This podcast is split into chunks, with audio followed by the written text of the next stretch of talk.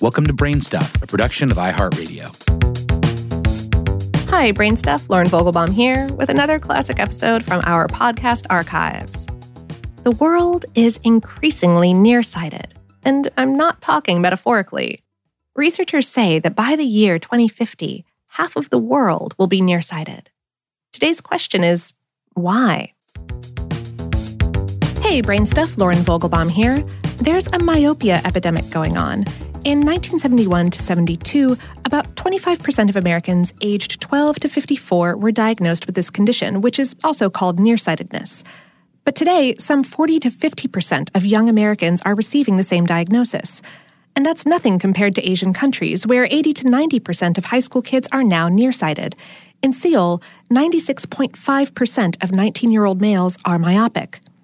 And researchers say that by the year 2050, 5 billion people will be wearing glasses to combat nearsightedness. That's more than half the people in the world. How did this happen so fast and to so many people?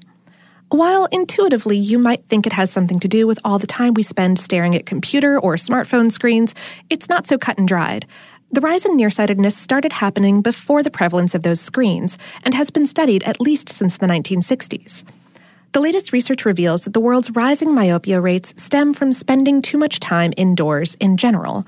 Several studies show the less time children spend outdoors, the more likely they are to develop myopia. This could explain the much higher myopia rates in Asian countries, where a stronger focus on education keeps kids indoors for more hours than children living in most other parts of the world. We spoke with Dr. Adam Claren, a Florida optometrist. He said the progression of the number of myopic patients has risen too fast to be explained by genetics alone.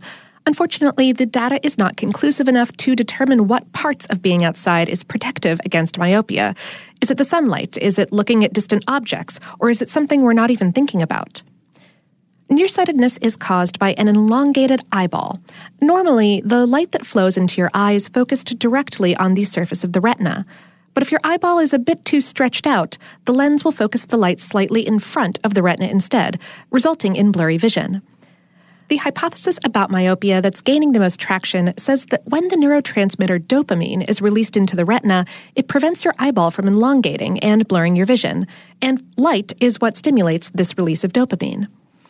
Normally, a pair of glasses or contact lenses is all that's needed to sharpen your vision.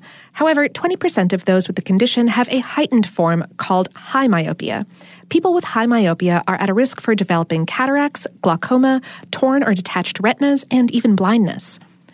Although no one knows how much time spent outdoors is enough to forestall myopia, one researcher at the Australian National University in Canberra estimated the amount at three or more hours per day.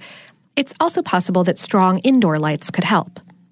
But Dr. Rohit Varma, director of the University of Southern California Eye Institute, told us via email that even if the myopia boom is not directly related to children spending more time indoors looking at a screen, quote, these are two sides of the same coin. Spending more time indoors equates to spending less time outdoors, especially during the day.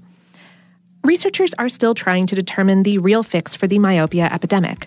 Dr. Claren said, other studies have shown that a low dose of atropine eye drops can also slow the progression of myopia.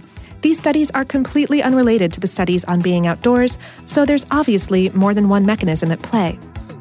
Hopefully, continuing research will shed some light on this growing problem.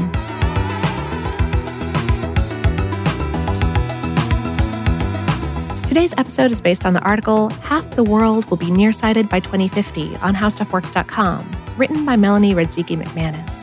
Brainstuff is a production of iHeartRadio in partnership with HowStuffWorks.com and is produced by Tyler Klang. For more podcasts from iHeartRadio, visit the iHeartRadio app, Apple Podcasts, or wherever you listen to your favorite shows.